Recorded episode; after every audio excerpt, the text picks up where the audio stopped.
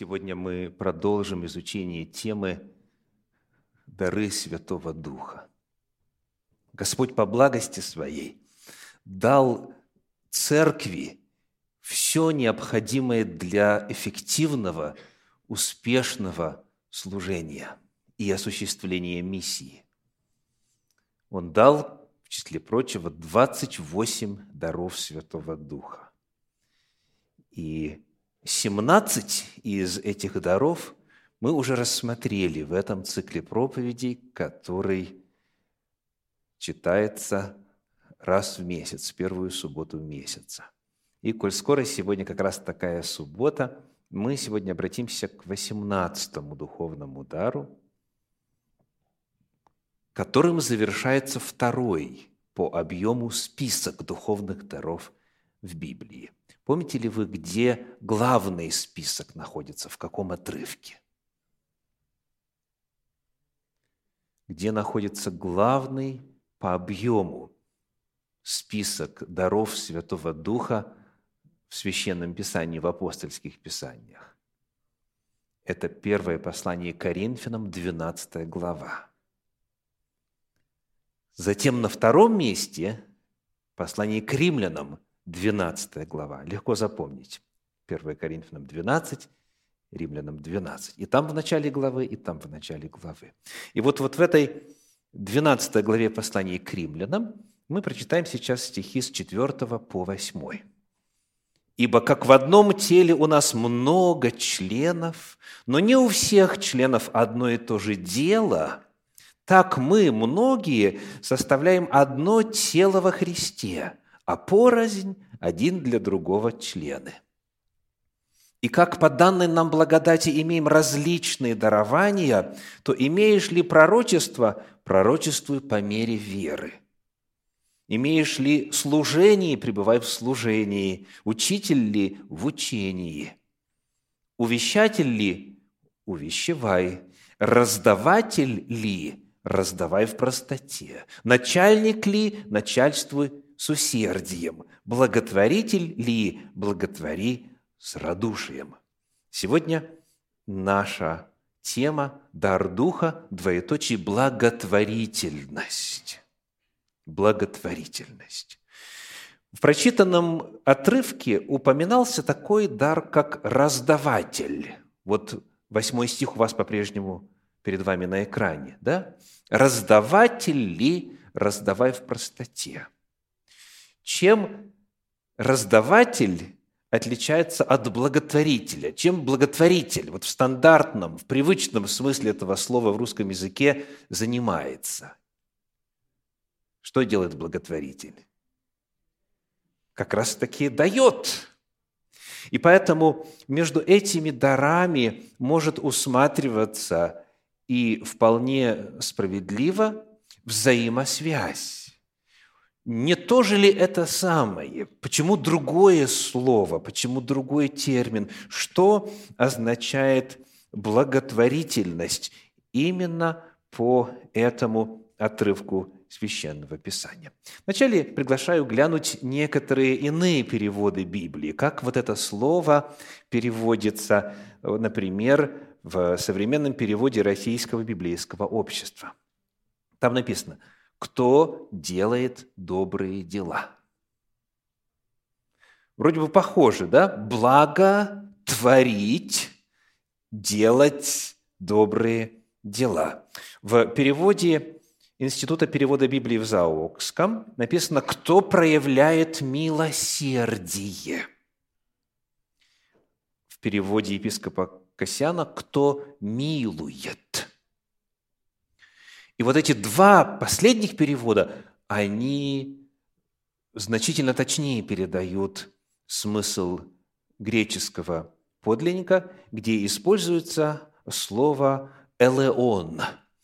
«Элеон» переведено в современных переводах как «милосердие», тот, кто проявляет милосердие, милосердный, милосердствующий и милующий, тот, кто милует – чтобы понять, о чем идет речь, приглашаю посмотреть на одну историю Священного Писания, где это слово встречается. История вам, безусловно, известна. Это Евангелие от Луки, 10 глава, стихи с 30 по 37. Евангелие от Луки, глава 10, стихи с 30 по 37. На это сказал Иисус. Некоторый человек шел из Иерусалима в Иерихон и попался разбойникам, которые сняли с него одежду, изранили его и ушли, оставив его едва живым.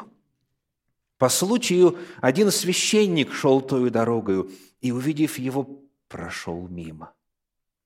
Также и левит, быв на том месте, подошел, посмотрел и прошел мимо.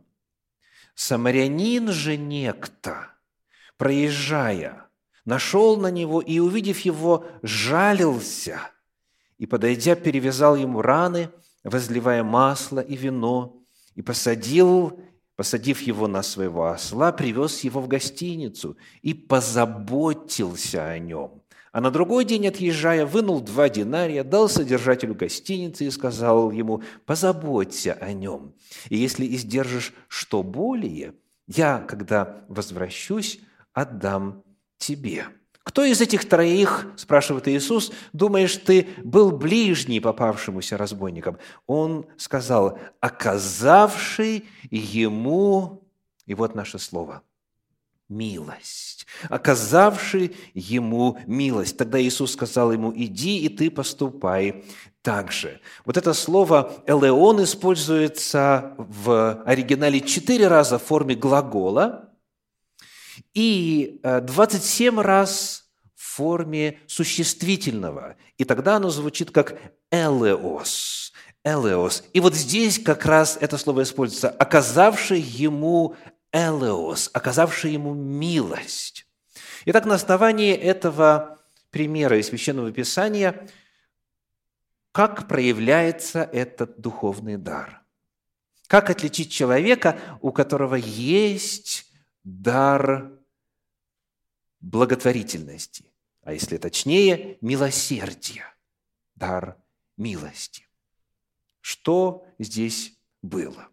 В первую очередь это касается вопроса мотивации, вот такого чувственного отношения, чувственной реакции на человеческие страдания. Вот один прошел мимо, второй подошел, поинтересовался, посмотрел, но тоже продолжил путь. А третий, какая его реакция была? Эмоциональная реакция какая? Сжалился. Сжалился. И здесь вот э, используется э, термин, который раскрывает, что же такое вот это элеос на эмоциональном уровне. Это когда ты видишь беду, видишь человека больного ли, э, не одетого ли должным образом, в какой-то проблеме, в какой-то беде, в аварию ли попал, разбойники ли напали, как вот здесь. О, о чем бы ни шла речь, видишь и жалость. Жалость вот накатывает, охватывает, и не можешь мимо пройти. И говоришь, надо что-то сделать, надо помочь. Вот это вот чувство есть признак проявления того, о чем мы сегодня говорим. Оно начинается с этого чувства, с этой эмоциональной реакции, и дальше продолжается. Потому что одно дело посочувствовать или даже помолиться за человека, или даже благословить его, идите с миром, грейтесь и питайтесь. Это хорошо – но человек, у которого есть духовный дар, о котором мы говорим, он подобен этому самарянину. Давайте перечислим, что он сделал. Прежде всего, обработал раны, он перевязал раны, то есть он оказал первую медицинскую помощь. Дальше, посадил на осла, говоря современным языком, на а, пассажирское сиденье, так, рядом с собой, в автомобиль, посадил в свой автомобиль. Дальше что сделал? Привез в гостиницу – но госпиталей в то время не существовало, гостиница была местом, где можно было отдохнуть, восстановиться, набрать силы и так далее. Говоря современным языком, отвез его в отделение скорой или помощи, или к специалисту и так далее. Что дальше сделал? Оплатил расходы чтобы человек мог там провести время и восстановиться. Есть люди, которые от Бога наделены именно духовным даром благотворительности, духовным даром милосердия, милости. К этому мы все призваны. Милостивыми быть. Все мы призваны. И я думаю, вы знаете и помните эти места Священного Писания. Подобно тому, как верить все мы призваны, подобно тому, как к мудрости все мы призваны, но есть дар веры, есть дар мудрости и так далее.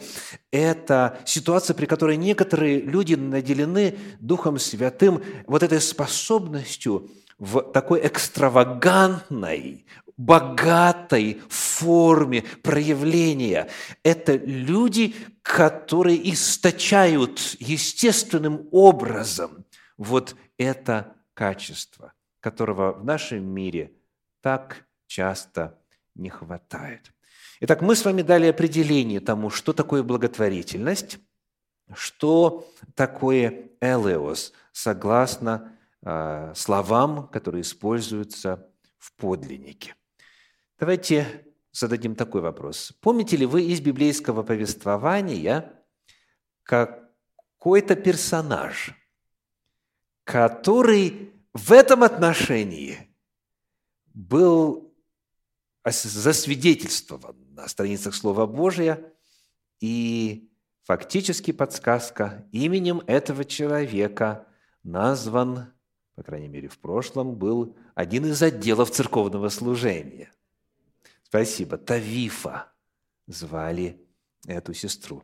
Посмотрим с вами на книгу «Деяния апостолов», 9 главу, стихи с 36 по 39. «Деяния апостолов», 9 глава, стихи с 36 по 39. В Иопии находилась одна ученица именем Тавифа, что значит «серна». Она была исполнена добрых дел – и творила много милостынь. Случилось в те дни, что она занемогла и умерла.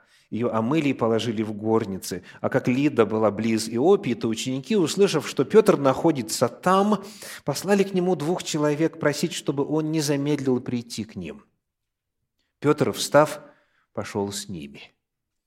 И когда он прибыл, ввели его в горницу, и все вдовицы – со слезами предстали пред ним, показывая рубашки и платья, какие делала серна, живя с ними. Вот эта женщина творила много милостынь. Она была исполнена добрых дел. И это проявлялось в чем? Она заботилась о вдовах. Вдова в древнем мире – это э, категория очень незавидная. Потому что в патриархальном обществе женщина либо э, за мужем, либо за отцом. То есть она нуждается в протекторате, она нуждается в защите. Это, безусловно, печальное явление, что существовала эта беда. В народе Божьем эти вопросы решались. Есть соответствующие заповеди Торы, заповеди Пятикнижья, но тут языческая территория. Не было, не было вот того, что называют в Соединенных Штатах Америки safety nets. Да? То есть не было вот каких-то социальных служб, которые бы на, за счет государства могли бы поддерживать. Были исключения. Были в некоторых городах, в некоторых, скажем, греческих полисах, были вот а, программы, которые помогали. Но вот так вот, если взять в общем, по большинству эти люди просто были брошены. Некоторым а, приходилось зарабатывать э, древнейшим способом, в том числе, и так далее. То есть у вдов была репутация развратных женщин. Они не защищены. Любой мог сделать, что хотел, и так далее. И когда стоял вопрос, в особенности в контексте язычества, выжить или пойти на панель и э, заработать себе на хлеб, то вопрос решался очень легко. И вот христианская церковь пришла в эту местность, в Иопию. И Тавифа, она служила таким вот обездоленным, она служила вдовам. Что делала? Одежду изготавливала. Вновь, сегодня для нас это не вопрос. Заплатил там, грубо говоря, пару долларов, купил и, по крайней мере, наготу прикрыл. А там одежда изготавливалась вручную. Это был очень трудоемкий процесс. Ткани стоили дорого. И вот когда кто-то собственноручно готовит одежду, решая вот такие насущные вопросы, это было очень значимо. Это было очень ценно. И потому-то и становится понятна а, реакция этих вдов. Давайте снова прочитаем. В 39 стихе 9 главы День апостолов, Петр, встав, пошел с ними, и когда он прибыл, вели его в горницу, и все вдовицы со слезами предстали пред ним, показывая рубашки и платья, какие делала серно, живя с ними. Они плачут. Ну, понятно, человека потеряли, да, скажем, благодетеля потеряли, но держат в руках то, что дорого, да, и то, что было ценное, то, что эта женщина сделала – вот это один из примеров того, как проявляется этот духовный дар. Тавифа, вне сомнения, имела дар благотворительности.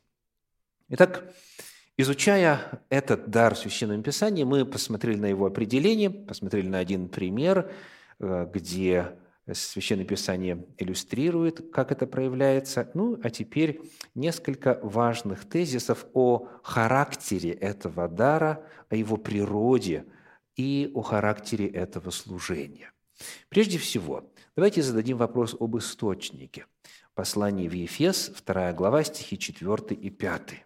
Послание Ефесинам, 2 глава, стихи 4 и 5. «Бог, богатый милостью,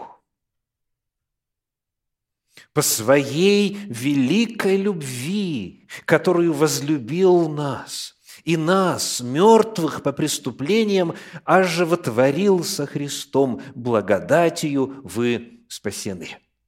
Какие два явления здесь связаны?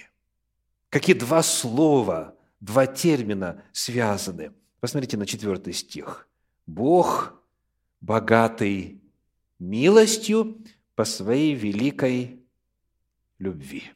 Любовь.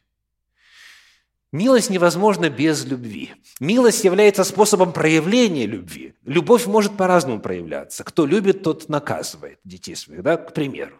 В зависимости да, от взаимоотношений, от статуса. Но вот невозможна милость без любви. И для нас самое отрадное – что Бог этой милостью, какое слово используется? Богат. Он богат милостью, Он есть источник милости. Он учит, что такое милость, Он учит, как она проявляется. И вот в этом отрывке написано, не больше, не меньше, пятый стих, «Нас, мертвых, оживотворил». То есть мертвых в силу чего? В силу преступлений. То есть мы были мертвы заслуженно. Так? И никакого будущего, никакой надежды у нас не было. Но коль скоро Бог богат, Он есть любовь, и любовь это проявляется в милости, то Он по своей милости исключительно. Потому что мертвец даже попросить о помощи не может. Он взял, сказано нас, и оживотворил во Христе. Он оживотворил нас со Христом. Еще один термин здесь – благодать. Благодатью вы спасены. Итак, мы отмечаем, что э, этот дар в первую очередь – это отражение, это отображение естества Божия. Таков Бог по природе. Он богат милостью. Дальше. Еще одно очень важное заявление о природе этого дара мы находим в Евангелии от Матфея в 23 главе, в 23 стихе. Матфея 23, 23. «Горе вам, книжники и фарисеи, лицемеры, что даете десятину смяты аниса и тмина, а оставили важнейшие в законе – суд, милость и веру. Сие надлежало делать и того не оставлять». Вот здесь снова используется изучаемое сегодня слово, переведено как «милость». Скажите, что об этом явлении, об этом качестве мы узнаем из этого стиха? Из этих слов Иисуса.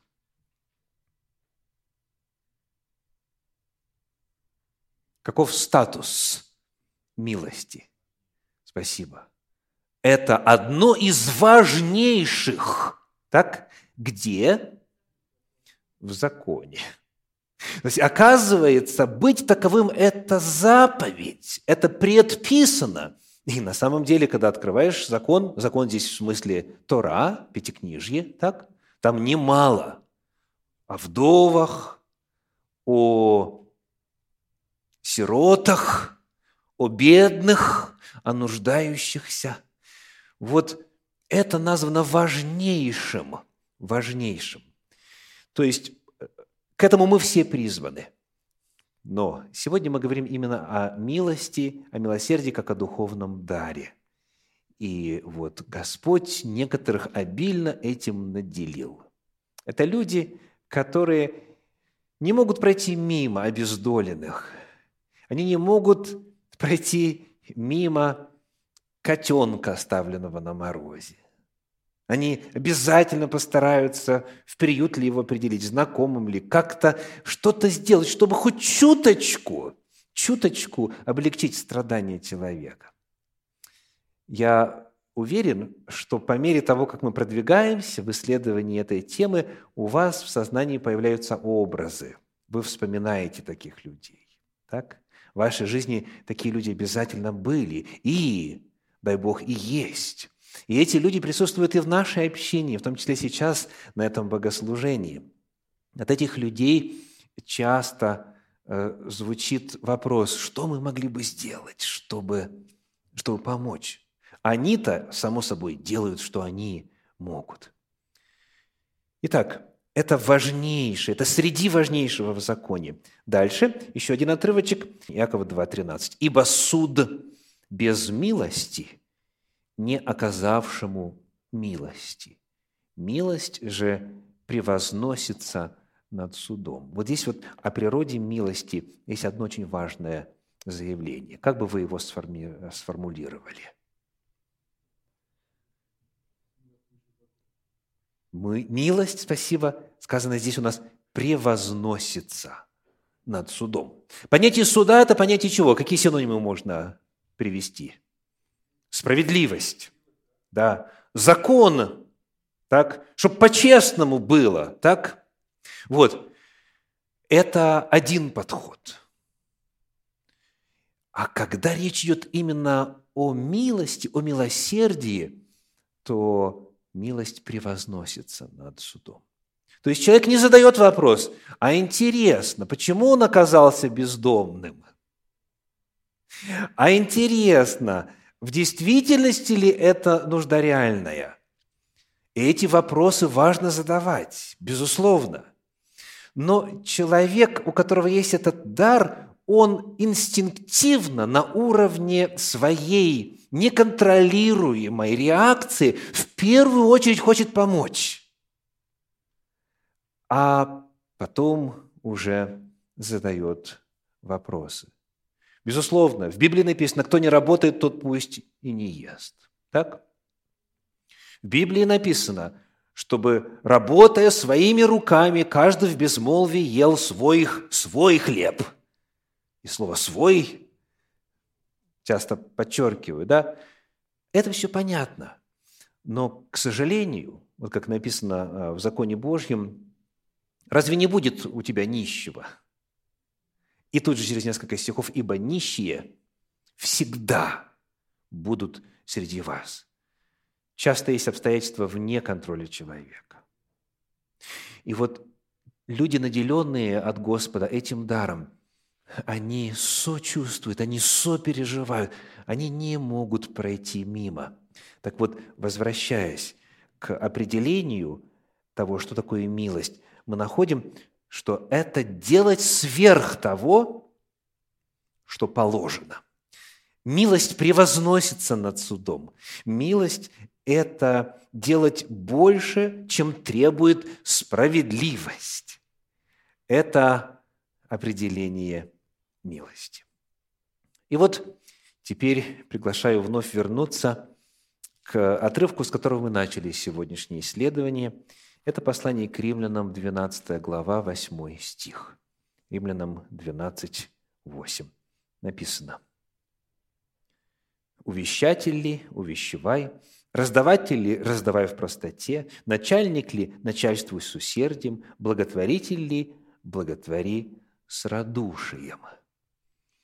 Итак, вот призыв. У кого есть этот дар – у кого есть дар милости, дар милосердия. Сказано, реализуй его как? С радушием. Что это означает? С радушием каким образом? То здесь ответ на вопрос, как проявлять этот дар. В подлиннике здесь используется слово хилоротес, оно всего лишь один раз вот в такой форме используется. В схожей хилорос тоже один раз. И вот этот второй раз мы прочтем. 2 Коринфянам 9 глава 7 стих. 2 Коринфянам 9 глава 7 стих. «Каждый уделяй по расположению сердца, не с огорчением и не с принуждением, ибо доброхотно дающего любит Бог. Как вы думаете, какое слово здесь переводит нужное нам слово? Доброхотно. И этот отрывок хорош тем, вот именно для наших целей, что здесь у нас антонимы. С одной стороны есть доброхотно, хилорос, а с другой стороны как? С огорчением и с принуждением. Вот это вновь иллюстрация – Значит, милость превозносится над судом, над справедливостью. Так? Ты понимаешь, что дать надо, и даешь. Это один подход. С огорчением, с принуждением, из чувства долга. А человек, у которого есть этот духовный дар, он это делает естественно, без каких-либо мыслей. Он доброхотен. Он это делает именно вот, как у нас написано, с радушием, с радостью. Он это делает естественным путем, потому что ему хочется. Это не вопрос долга, а вопрос, а как можно по-другому? Это же очевидно. Итак, сегодня мы изучаем тему Дар Духа, двоеточие, благотворительность. Знаете ли вы таких людей? Кому из вас встречались такие люди? Могли бы руку поднять? Кто из вас знает таких людей? Есть ли у вас лично такой дар от Господа? Пусть Господь благословит вас в служении нуждающимся. Пусть наделит мудростью как задействовать, возможно, ресурсы тех, кто рядом с вами, кто мог бы, может быть, немногим пожертвовав, на самом деле помочь нуждающимся. Этот дар очень нужен церкви, этот дар очень нужен миру. Это свидетельство о том, что Бог есть. Когда это нелогично, когда это альтруизм, когда это часто в ущерб себе. Помните, расточил, раздал нищим, правда его пребывает вовек. Вот это свидетельство об иноприродности церкви. Не до себя, не к себе, а от себя, а жертвуя, потому что в этом суть природы Бога. Он так возлюбил, что отдал. Он так возлюбил, что явил милость. И вот э, есть некоторые из его сыновей и дочерей, которые получили этот дар, чтобы рассказывать о Боге делом, чтобы демонстрировать, какова эта Божья любовь. Слава Богу за этих людей. И да благословит Господь всех нас в этом служении во имя Его. Аминь.